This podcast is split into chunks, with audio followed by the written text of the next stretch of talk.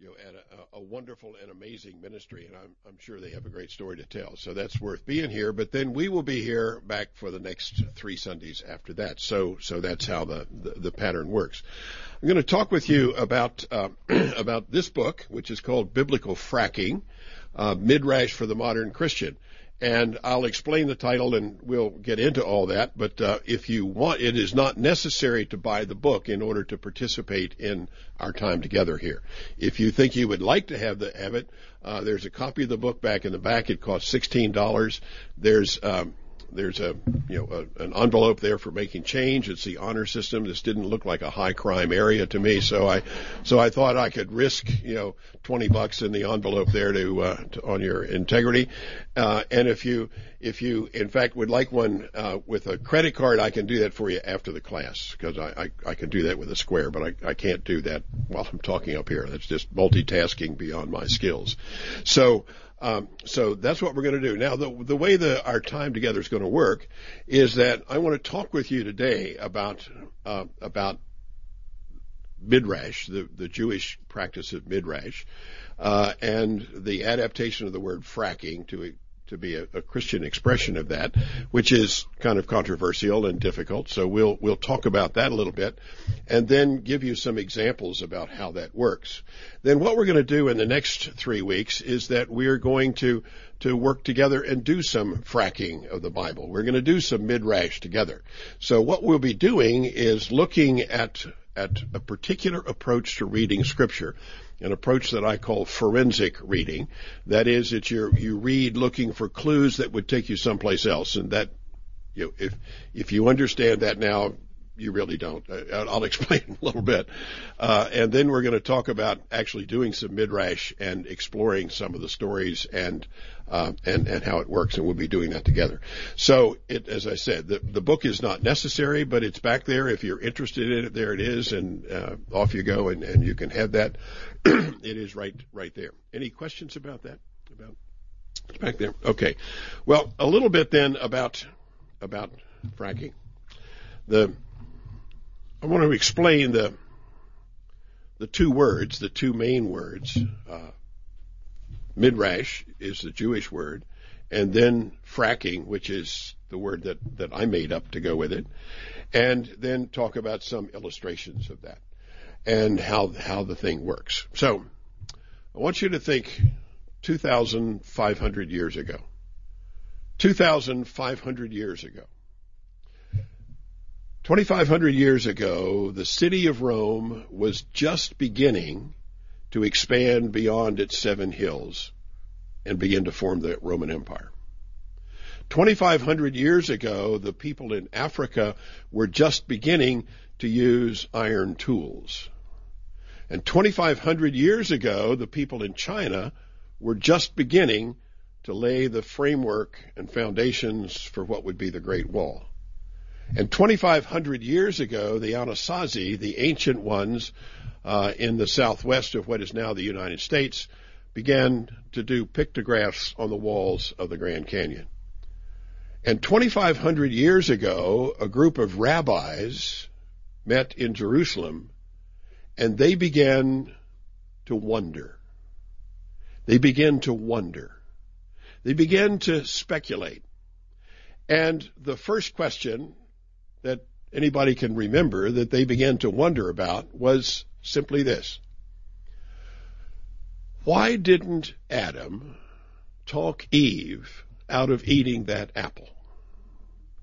Why didn't Adam talk Eve out of eating that apple?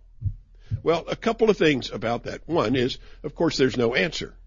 Scripture doesn't go there. It's not part of the story. That as soon as you begin to raise that question, you have departed from the text and you are in the arena of speculation. And the other thing that they found was that, that when they, when they started to deal with that question, which, you know, has no answer, they found that the speculation itself had unanticipated benefits.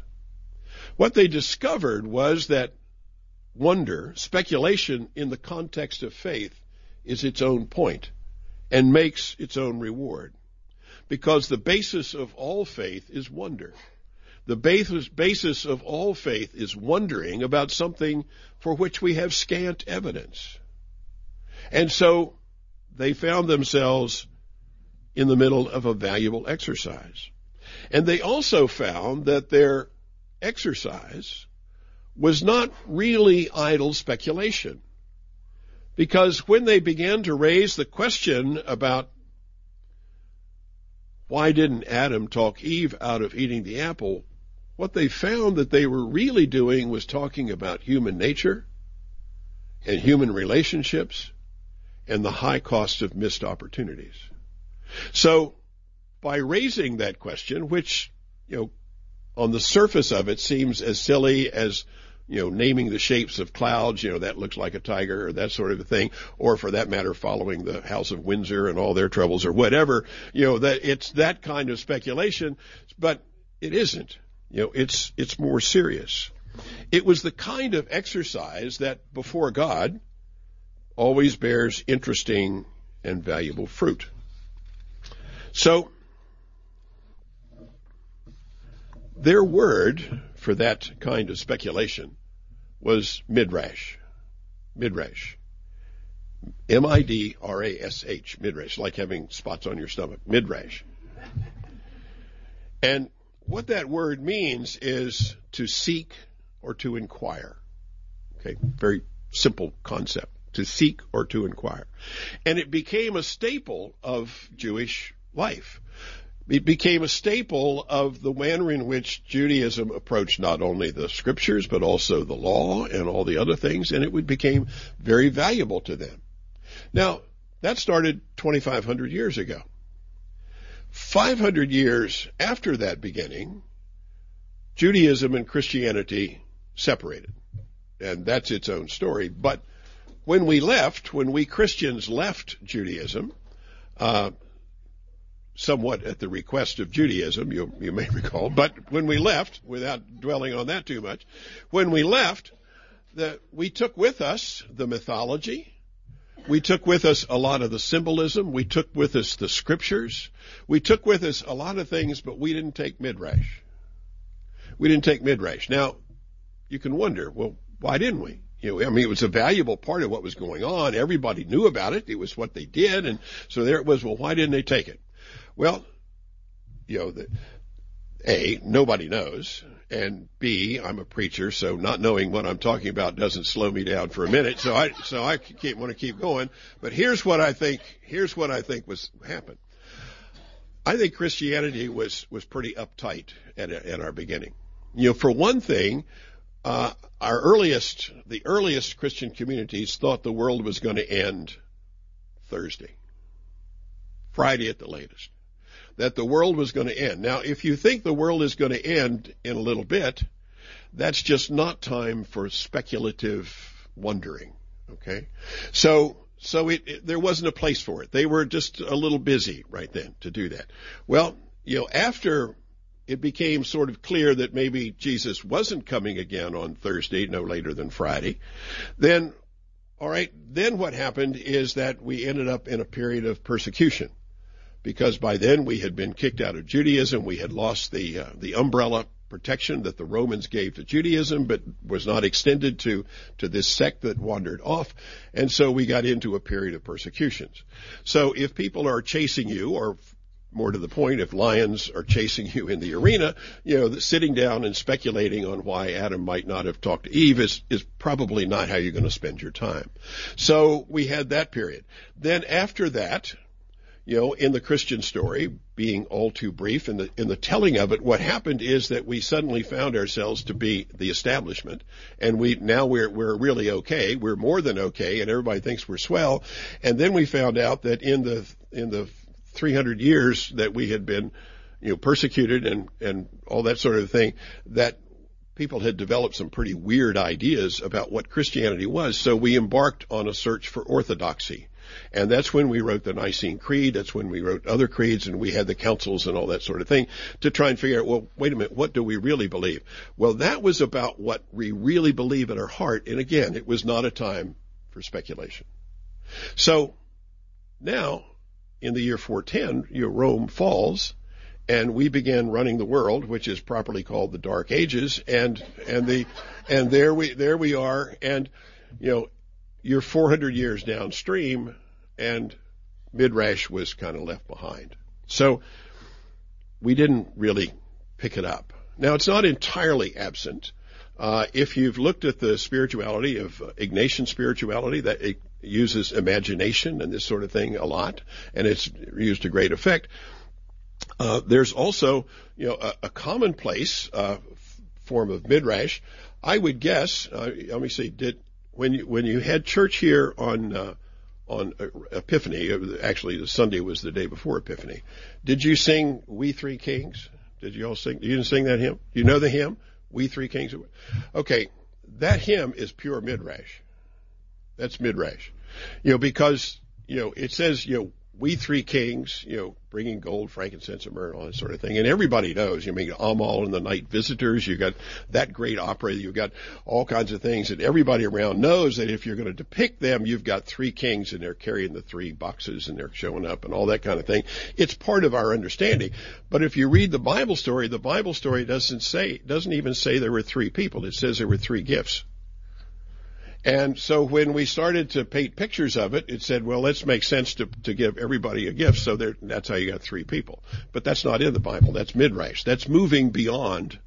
That's moving beyond. Now, now, then we, then somebody decided that they were kings. Well, they weren't kings. They were magicians. They were astrologers. That's what they were. But no, we made them kings. And so then we said, all right, now one of them came from Asia and one of them came from Africa and one of them came from Europe. And now we're way off the text. And then we said, well, their names are Caspar, Melchior, and Balthazar. Now, you know, you can't even see the text in Matthew from that point. You know, it's so far. So now, what makes that okay? Well, what makes it okay is that it's consistent with the telling of the story. Because the point of Epiphany is not that these were kings or that they came from here, there, or wherever. It's the point was they're not Jewish. That's what the point of Epiphany is, that God reveals His truth outside of the, of the faith community. That it's for everybody. It's not, it's not an exclusive sort of a thing. And that's the message. Now, it really doesn't matter then if you make those symbols into kings or house painters or, you know, or Fuller brush salesmen or whatever you wanted to make them. That's really okay as long as they're not Jewish. That's the point. And so they stack them up that way. Amy? Well, no, no, they they they were pretty orthodox in their the, in the in their in their their writings and and whatnot. They, I mean, they uh, they did not. I mean, the the desert fathers and mothers in in in the in the historic context uh, when the age of martyrs uh, ended and we ended the persecutions, people sought ways to express their faith as as bravely as the martyrs had, which led to a substantial number of hermit communities, not only in the desert, as Amy's talking about, but in other places. And they were, they were leaders, they were, you know, they were thoughtful people and all that kind of stuff. Not, I would, I would not connect them to Midrash. Now, somebody who knows a lot more about the desert fathers might, but I, I do not make that connection. So, so, but they, they were, they were part of the Christian community that, that, that they were there. So, Midrash is not foreign to us. Okay, but it's not really part of what we do and what we have. And so we have missed something by not entertaining Midrash as one of the ways that we let the Bible enrich our lives. And so our Jewish, the Jewish community around us, uh, they have it. They use it all the time. Uh, we haven't quite used it. And so the reason for the book, the reason for this conversation is to say, well, let, us see if we can pick that up because it's kind of, it's a, it's a valuable thing. So that's what we're doing. Now, when we do this, a distinction needs to be made. Uh, Midrash is a Jewish term and it is steeped in the traditions of Judaism. It is formed by that tradition and held together by that tradition. What I do as a Christian is that's not I'm I'm not there. Okay, I am not Jewish. So so I th- I think it's when you take something that belongs to another tradition, you're going to respect the fact that it belongs to that tradition. That midrash is Jewish. You know, fracking is a word that I made up that I'll explain a little later to, to say it's it's it's from there, but it's different. So that that for example, the you know the the the men's retreat is this weekend, and they went someplace, and so uh, but you know wherever they went, I'm sure that it would not be called an ashram. An ashram is a, is a religious center in Hinduism, and I'm pretty sure that the that the men's group I don't know, didn't go to one. You know, they went to something in their in their own tradition. You know, by the same token, if you remember reading the Canterbury Tales, the Canterbury Tales is not the story of a Hajj. A Hajj is a Muslim tradition. It's a Muslim word. It belongs in that tradition. So when you when you touch something that belongs to somebody else, you got to respect the fact that it belongs to somebody else. So we need another word. So so I'm sitting there all by myself and I said, okay, fracking. Now I'm from West Virginia, so I know a little bit about fracking. and I know it's controversial, but frankly, so is Midrash. It's controversial. Now, the reason I chose the term is because Midrash is getting treasure from the cracks and seams of Scripture. You know, why did Adam, didn't Adam talk Eve? That's in the cracks. That's not in the scriptures itself. That's down in the cracks.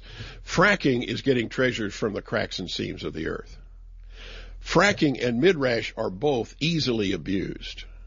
It would be easy to say, well, the reason Adam didn't talk Eve out of eating the apple is that he tried and women never listened to anything anyway and that's why she didn't do it and look at all the consequences. That's not a very good thing to say. I God knows I wouldn't say it here seriously. But but you know you can you can abuse it because there's nothing to guide you.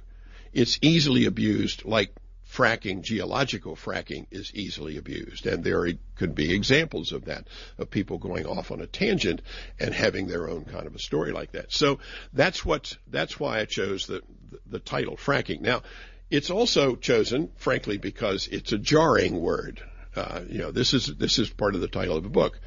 You know, the reason for choosing a title of a book is so that people will, will pick up the book. I mean, that, that's what it's for. I, back in the early part of the 18th century, Alexander Pope wrote a poem about somebody who, who snipped a, a bit of hair off the back of a lady's head. The title of the poem was The Rape of the Lock.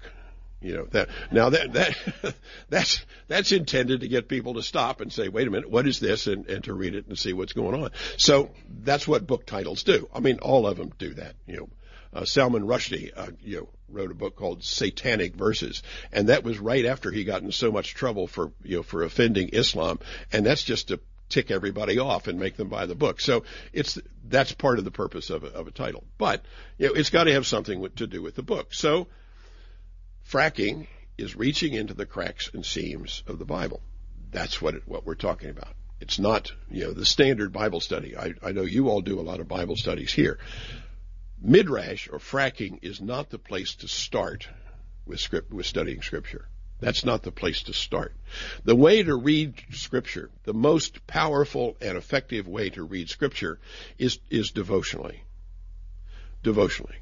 The Bible is the meeting ground. The Bible is where people have been going to these stories and these, these accounts for 4,000 years. And when they go there, like as not, they find themselves meeting God. That's why we go there. That's why we read the Bible. That's why you read it in church. That's why your different Bible study groups meet, is because when people go there, they tend to find God. It's kind of like a fishing hole. You know that, okay, everybody knows that if you go there, you're likely to catch fish automatic? No. Does everybody who go get no? But if you're if you're looking to catch some fish, that's a place where we've been going for a long time. That's where we tend to find them. By the same token, you know, the Bible, you know, if you pick it up, you're going to find something every time you pick it. No. Is it every time for everybody? No. But that's where we've been going for a long time. And that's what we do. That's devotional reading. People who read the Bible devotionally find uh, the power of it. And the power of it is largely that that when we read the Bible, after a while, after a little while, you find out that it's really, you're reading about yourself. And its power to reflect is what makes it real and what makes it, what makes it good. So, so that's the most important way to read the Bible. That, I mean, so I, I, I that's got to be there and, and do that. Now, midrash is going beyond that. Fracking is going beyond that. Um, you know, so you, you read the Bible devotionally, other people read it you know, historically, linguistically, scientific, all that kind of of. There's lots of ways to go, but devotionally is the way to read the Bible. Okay. Fracking is reading it forensically. I used that word a little earlier. Forensically, that you you read along and you look for clues. The Bible is, for the most part, a spare document. It doesn't it doesn't give a lot of detail. And so when you come across a detail, a piece of information, then you look at that and you say, why is that there? So the Bible, you know, as I said, is a spirit document except for Leviticus, which is gives you way too much. But but that's but but that's another piece of it. So it's a it's a it's a place that calls for further exploration and invites us to come in. So, for example, now this is an example of fracking a story. Now, one thing about fracking a story is that if you if you begin to speculate, the speculation has to go someplace. You know, it, it wants to go someplace and make a connection with life or or self before God or something. So, for example, all four of the Gospels tell the story of the feeding of the multitudes by Jesus. You know, familiar with that story where he takes the loaves and the fish and all that sort of thing. Now, in John's telling of the story, uh, the uh, they're, they're out there in the in the in the boonies someplace, and Jesus has been walking along talking to people, and they get hungry, and so he's Jesus says, the disciples say to Jesus, "Well, everybody's hungry. Let's send them on." He says, "No, you take care of them." Said, what are we going to do with it? What are we going to do with all these people? Then Andrew says, "There is a boy here with five barley loaves and two fish." Now your antenna goes up there. That's a lot of de- that. What's that detail doing in there? And the other question is, what's that kid doing with five barley loaves and two fish? What what in the world? I mean, I mean, as a teenager, yeah, but five barley loaves and two fish. I mean, that is that is. I mean, that is really off the charts. So, so what's going on there? So this is when you start fracking. This is what I think. I think he was there to sell it. I think that his mom and dad knew that Jesus was going to draw a crowd. And they might have been the first people to try and make a few bucks off of Jesus, but they certainly weren't the last. And so they said the mama went out and she made the barley loaves, and dad went out and caught the fish, and they told Junior, all right, you go and you keep these in your coat, and when they get hungry, you bring it out, sell it for the best price, and that's what I want you to do today. Yes, sir. Yes, ma'am, says the kid. So stuffs it into his tunic or coat or whatever he's got. He goes along and here comes the moment and it's time to eat. So he goes up to Andrew and he says, I've got five barley loaves and two fish. I think Andrew said, glad to see you, kid. So I think that Andrew bought it. I think he, I'm, I think of Andrew as an honorable sort, so he paid him money for it. Then, here's what I think what happened next. I think the kid went home, and I think he missed the miracle. I don't think he was there for that. Because I don't think he actually gave a hoot what Jesus was talking about to all these people. It wasn't geared to him. It wasn't his story. His job was to sell the loaves and the fish. Then he'd come home and, you know, enjoy his friends. So I think he left. And I think he left and I think he missed the miracle. Now there's absolutely nothing in the story that supports this, except I think it's reasonable. And so I think that's what he did. And then he becomes the model of everybody who, because they were focused on their job, missed the miracle that God was working all around them. That's what makes the story valuable. That's where the story comes by and says, whoops, that's, that, now we're talking about my story. Now, now we're, now we're talking about me. Because the, the, being so focused on what I have to do that my vision goes like this and I don't see what God is doing like that, well, I'm not going to ask for a show of hands, but I think that everybody here could probably understand that. Okay? That's fracking the story. Right? Now I'm going to, I've got several other examples, but I want to stop there. I've given you some information. See if any of that raises any questions. Then I want to tell you some other, give you some other examples of fracking, uh, before we, uh, turn around. But does any of that there's a lot of information. Any of that raise any questions for you as to what what the terms are and how they work and where they come from and what they do? Now, asking for questions really is a sincere want for questions, but it also gives me a chance to drink water. So go ahead. Any questions about any of that so far? Anything about it being barley in particular? No, I don't think. Not that I know. I think I I think it was common. So what what what it was there. That, that's as far as I know. Um, can you make anything of it? Huh? I'm giving you an opportunity. Well, I'm, I'll give it back to you. Do you think there's any? Because there. well, it, I mean, it, it's it would you, it's possible to go to look there. I when, when I look at that, that road doesn't go anywhere for me. I but but there might be somebody who knows a lot about barley and and you know or baking bread or something like that who could do something with it. I I could not, but but I don't know. There weren't people that did or didn't eat barley or any, there wasn't any hidden message that comes to you. Uh, no, it doesn't. No, it doesn't. I, I think that you know if if Andrew had said uh, are any of these gluten free, that would have been you know another another another another issue another issue for it. But Amy. I guess um, as I try to wrestle sort of with, with midrash and, and um, perhaps the other arm would be, you know, taking the Bible literally. Yeah. Um, so, you know, I think obviously because I'm living in today's world and thinking about, um, you know, how divisive the world is. Mm-hmm. So how do we take midrash and not uh, exclude our our fellow Christians who get what we get out of midrash that they get out of fundamentals? Well, let's- I- Presbyterians tend to, to you know, diss the fundamentalists. You know, I, I, I'll speak for myself. I think sometimes as a Presbyterian we, we zero in a lot on our intellectual prowess of exegesis Mm-hmm. and forget, you know, that, that something is to be gotten out of Right. at things literally Yeah. Mhm. literally. Right. Right.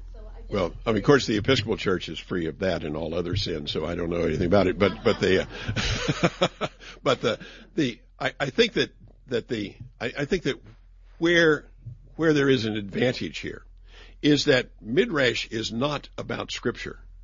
You know, it's de, it's a departure from Scripture. So the person who says, you know, that you know this is how Jesus did the miracle, fine. I, I, you're not there. I mean, so the question is, what what the kid do? And and and the and frankly, the the literalist friend has an opinion, and it doesn't weigh any more than yours. And it might be a way to actually talk about Scripture where we're all equal, just speaking logically, you know, what's reasonable about this? Well, if you said, you know, oh, well, well, what happened is that the, you know, the the kid was was so stunned, you know, it was like a, you know, medieval paint or Renaissance painting where they're all falling all over themselves in ecstasies of one kind or another, and that's what it. Okay, I I can't argue with that, but but it's a it, it makes it it's maybe a more generous space than than the question of literalism and and and other interpretations. So I I think it might have that that advantage.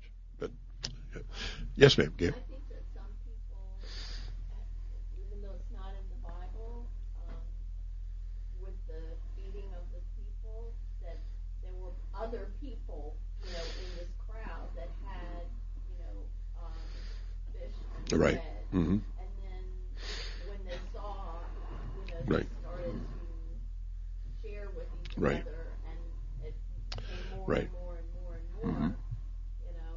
and and that and that is uh, one of the common demystifying of that of that story uh, that that everybody actually did have a sandwich in their pocket and they were inspired to share it and that that was the miracle that it was I you know I don't take that view but but it's it's widely shared I, I that's that's no problem because that's still I think the kid left so if if the miracle unfolded that way, okay, that that's a view. I, I you know I, I I'm not sure that that I believe that, but but that's okay.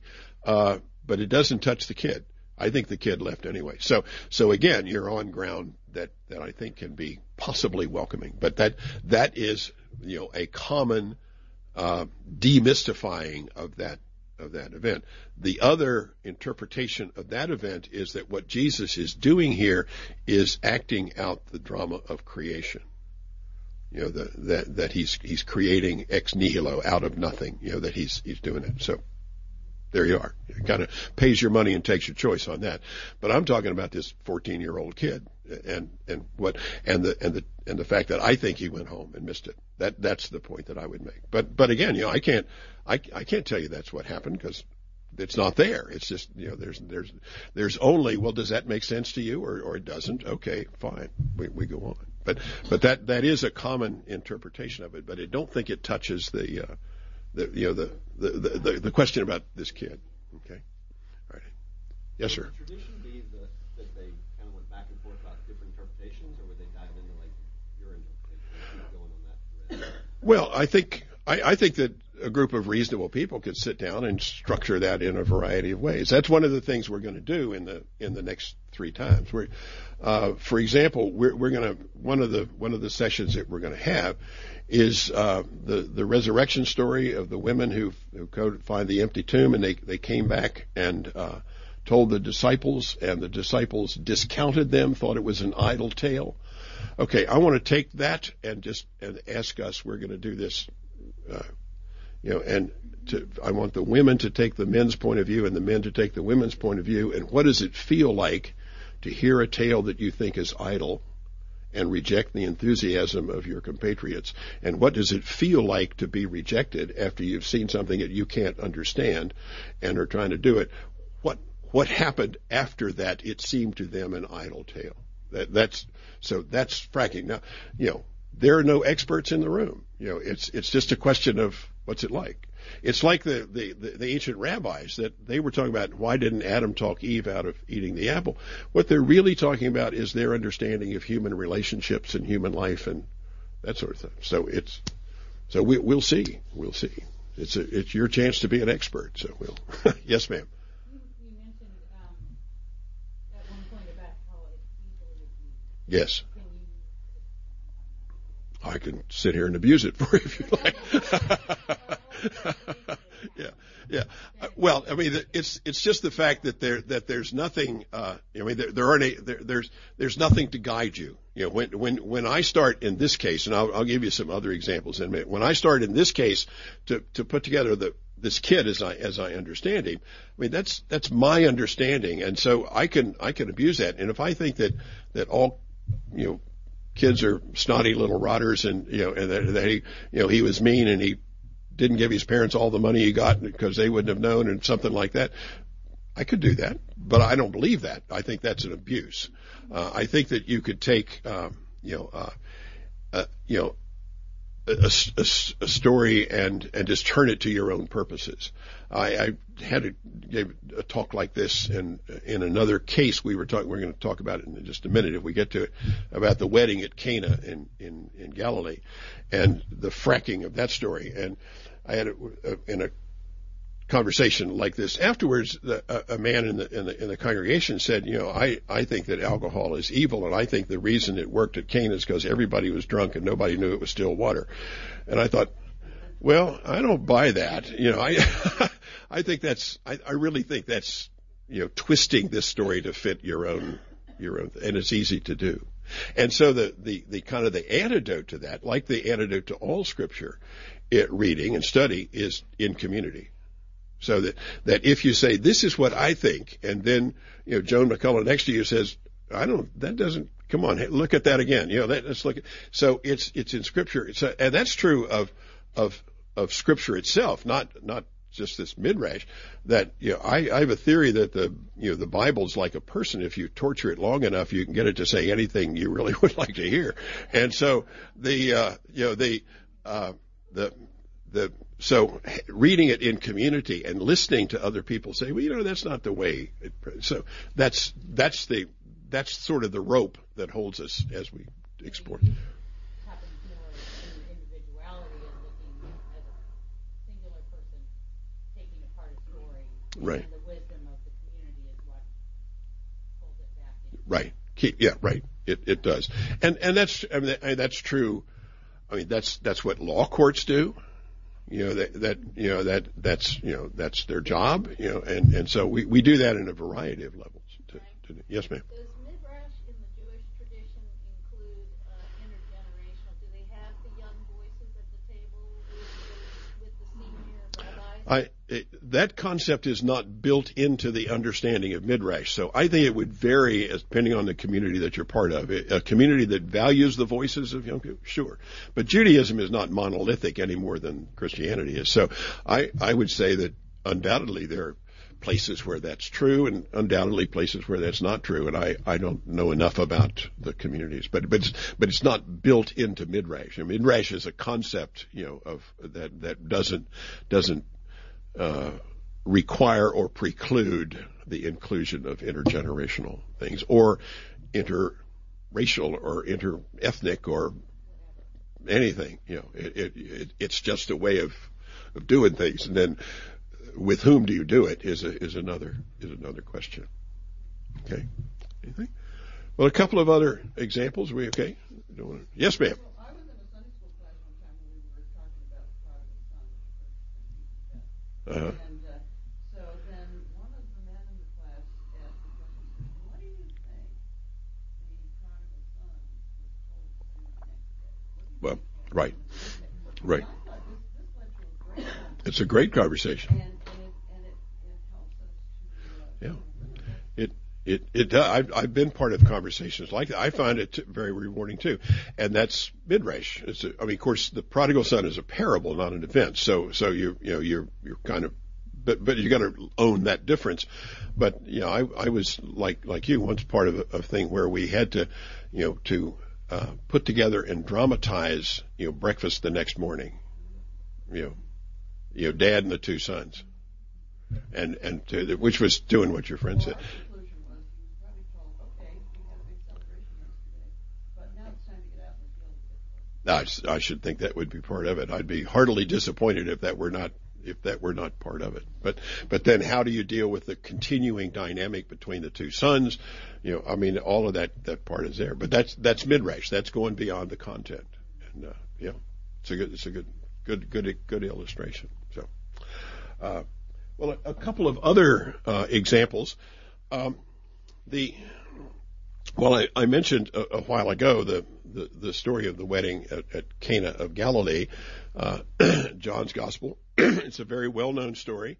Uh, supposedly Jesus' first miracle at, at there. And the story is, of course, that uh, Jesus and all of his friends and his mother and everybody goes to a wedding in, uh, uh, in Cana and, uh, and they're at the wedding reception and, uh, and so they run out of wine. Uh, these obviously these are not our kind of people, but they ran out of wine at the uh, at the at the reception, and and so Mary goes up to Jesus. Mary goes up to Jesus and says, "They're out of wine." Now, and and he says, "I don't want to do anything about that. Don't. It's just not my my hour has not yet come," is what he says. My hour has not yet come. And Mary, in the time-honored tradition of parents everywhere, completely ignores what Jesus is thinking and t- says to the servants, you know, do whatever he tells you and walks off. And there he is, you know, stuck with that thing. So uh, that tactic has been used you know, from from that day to this. But my my question is, the fracking question is, how does she know he can do anything about that? How does she know that he could do anything. Now, my mother thought I was a pretty neat kid, but it would never have occurred to her that I could solve the wine problem at a reception. You know, so how how does he do? Okay, here's what I think. I think that Jesus has been doing that around the house for a long time. I think I think that this family has not been to the liquor store in Nazareth in years. And I think that probably the feeding of the 5,000 was field tested in Mary's kitchen you know, they had their own little HMO at home with, uh, you know, with taking care of the. So, the point of it is not to make jokes about the Holy Family, but the fact is that when people have gifts given them by God, they have to discover them. You have to play with them. You have to come to understand what that is. If your gift is singing, you have to explore that. If your gift is you know, philosophy, you have to explore that. If your gift is a healing touch or a healing word, you have to explore that. Jesus had to explore his gifts. Okay, he didn't come with a manual. You know, there wasn't anything that, that said, you know, here's, here's the gospels that are about to be written. Look what's coming. It, it wasn't there. So he had to figure out how that worked. He had to figure out what this power meant. So I think that he had to do what you do, which is he experimented with it. He began to learn what it was that he knew how to do and what he could do. And I think that's how Mary knew to go to him and say, fix the wine problem. Now, y- yes. I, I always, um, I, it's like Mary is a clue. I think when I look at the um, New Testament and when in the Scripture, all those different ones, they say she is seeing things with Jesus, what's going on with him, and um, they say like all these things that are happening, and she might not understand it, but she treasures whatever these things are in, In her heart, right. As a mother, there's something she's seeing in him, you know, and she may not know what the whole thing is, but Mhm. she is noticing there is something going on with Mhm. her other children. Right. So for me, I, you know, that's why, you know, by this time he's grown up. Yeah. You know, Yeah, and he is. She knows she's seen so many things that she just kind of, you know, hmm um, felt confident Right. this was not going to be a problem. Right. I, I, I don't disagree with you at all. The question I would, in my mind is, what did she see? And I think she saw Jesus learning how to do this. Uh, that's, that's, that's my take on it. So I'm, I don't disagree with your point at all. all in the different gospels. Right. Well, the the wedding at Cana is only in John's gospel, but yes, there, know, there all those manifestations are there. So, uh, so, and and you you know you can have a, you know I mean you could spend you know a, a long time just trying to unpack the experience of Mary. Okay, I've got another one coming up here about her, but but there's you know what would that have been like? You know, uh, you know, there, all so many dramatic paintings of Mary at the cross, for example, and you know, but the tomb, you know, it's, you know, it, it it's a story to unpack and, and do, but but the point of it, the, the point of it is like all of Scripture that it's not their story, it's our story that that wants to emerge.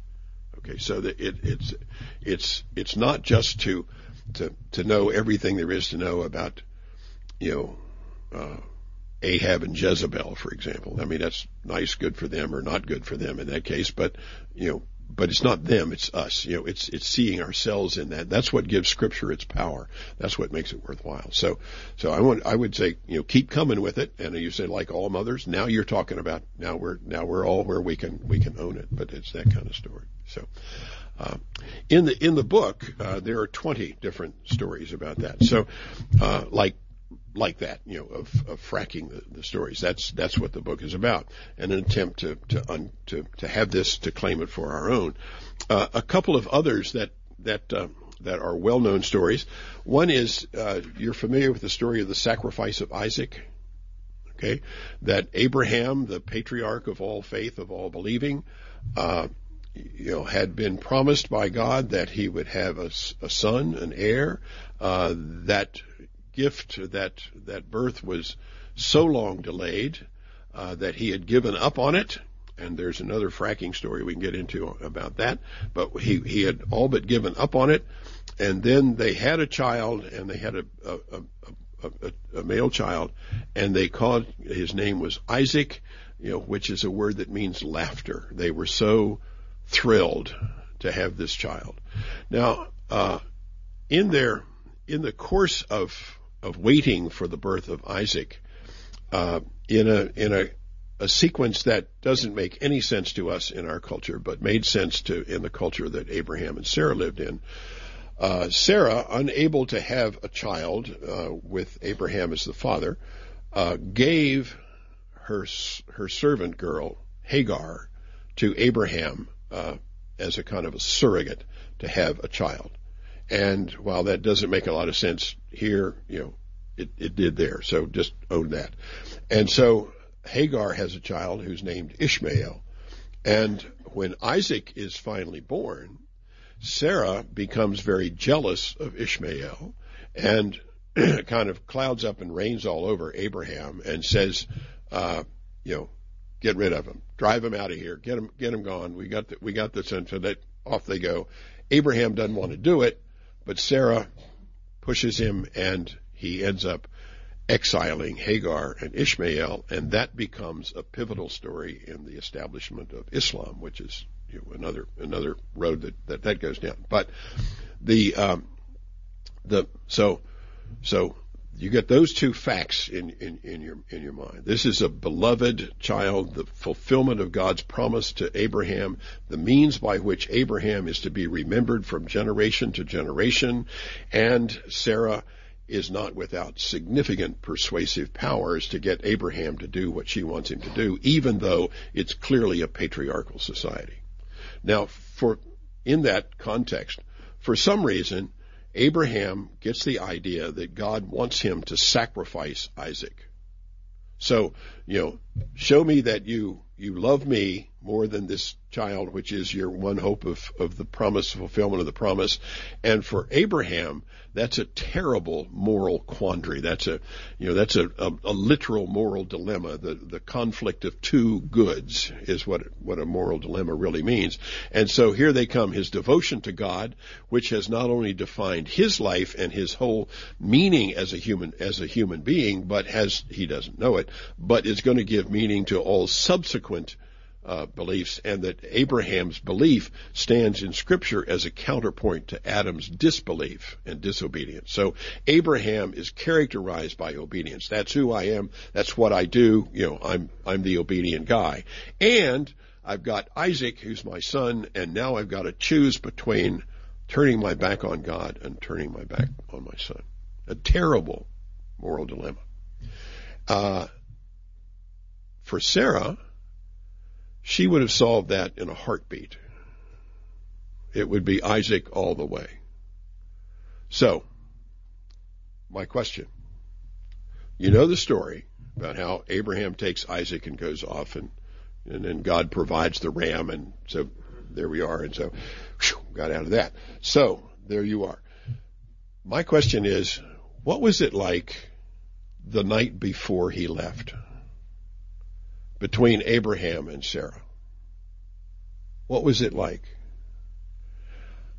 Here's what I think. Now again, there's no record of that. There's no, there's no, there's no account of that. Here's what I think. I think Abraham didn't tell her. I think he didn't tell her. I think that he knows that if he told her, she was going to be all over him like a cheap shirt and that he was going to have to have multiply his problems with that. So he didn't tell her. Now, Abraham and Sarah have been together for a long time. And some of you have been married for a long time, and you know when there's something not said. And our term for it, modern term, is the elephant in the room. There were a herd of elephants inside that tent. There were, there was this incredible not spokenness about Abraham as he furrows his brow and deals with this moral dilemma. And he's got gonna he's decided to go through with it but the decision to go through with it doesn't settle your stomach at all. And so Abraham is moody he's sharp and Sarah says what's wrong? And he says nothing and she knows it's not true and she can't figure out what it is and he won't tell her. And in that atmosphere the demons of doubt and the demons of suspicion and all sorts of things begin to creep into the tent and it's a horrible, horrible moment. And Abraham gets up the next morning and he's going off to do that. And the only good news that he's got is that he has walked out of that uh, horrible atmosphere between him and Sarah. But now he's going to sacrifice his son. Well, the rest of the story comes off. Now he's coming back. Now, what's he going to do? Sarah, you're you're really not going to believe what happened today. You know, I was I was going to kill Isaac, but you know, that's about as much of the sentence he would have gotten out before Sarah would have would have. I don't think he ever told her. I don't think he ever told her, and I think that that obviously there's nothing to support what I'm saying except what I know about families. That I think undermines the rest of the relationship. There was something. There was a secret. There was a thing not spoken and it was never spoken. And we never quite got over it. And a great deal of that which is the intimacy of a shared life and laughter and joy, you know, what happens in a case like that is that it is drained to the level of perfunctory. And I have a picture of Abraham and Sarah living out the rest of their lives, going through the motions of being together, but having been severely wounded by the decision not to tell her.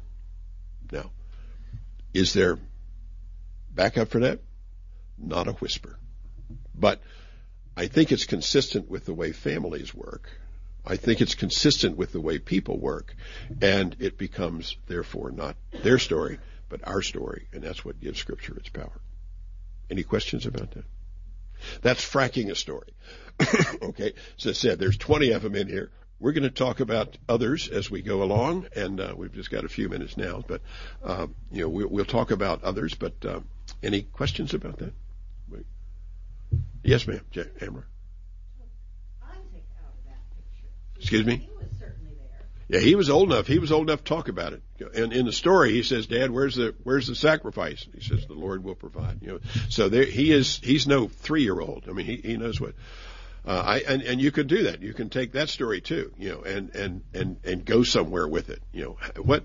You know what happens when the people who are supposed to be your protectors become the opposite of protectors.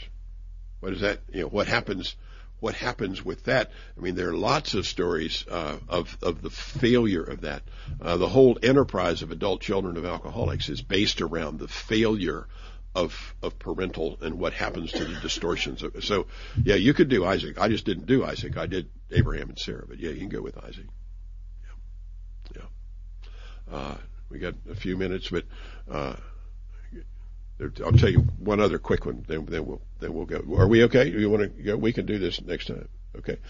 Um, one of the things, as Abraham was waiting for the birth of, of Isaac, for God to fulfill the promise, he's praying to God. He says, you know, God, here I am. I mean, I'm, I'm old. Sarah's old. Now, come on. You said we're going to have a child and, you know, we don't have a child. And so, you know, what's going to go on? And in the context of that prayer, he says that the inheritor of my, of my house, my estate, uh, will be Eliezer of Damascus, a slave born in my in my estate. Uh, okay, now stop there. If Abraham thought that Eliezer of Damascus would inherit the state, the estate, so did Eliezer of Damascus. So Eliezer of Damascus is cruising along saying that kid is never going to come. And Eliezer of Damascus probably took some accounting courses at Oaks of Mamre Junior College in order to be beef up a little bit for when he was running the operation. Thought maybe he'd move the desk a little closer to the window when he took over. You know, he's starting to put on, as we all do, the the furniture and the and the clothing of the place we think we're all going to, and the door shuts in his face. You know, the baby is born. The baby is called Isaac. The word means laughter. Everybody except Eliezer is laughing. So then the fracking of that story, and I'm going to stop there, but the fracking of that story, what do you do with that kind of disappointment? What do you do when when you know that that, that promotion is mine? That job is mine. You know, this is, you know, I'm going to get it. I'm going to do this. I'm going to, I'm going to be there. And then all of a sudden you're not there. What's that like? So that's how you frack the story. But anyway, we'll stop there. Okay. Thank you.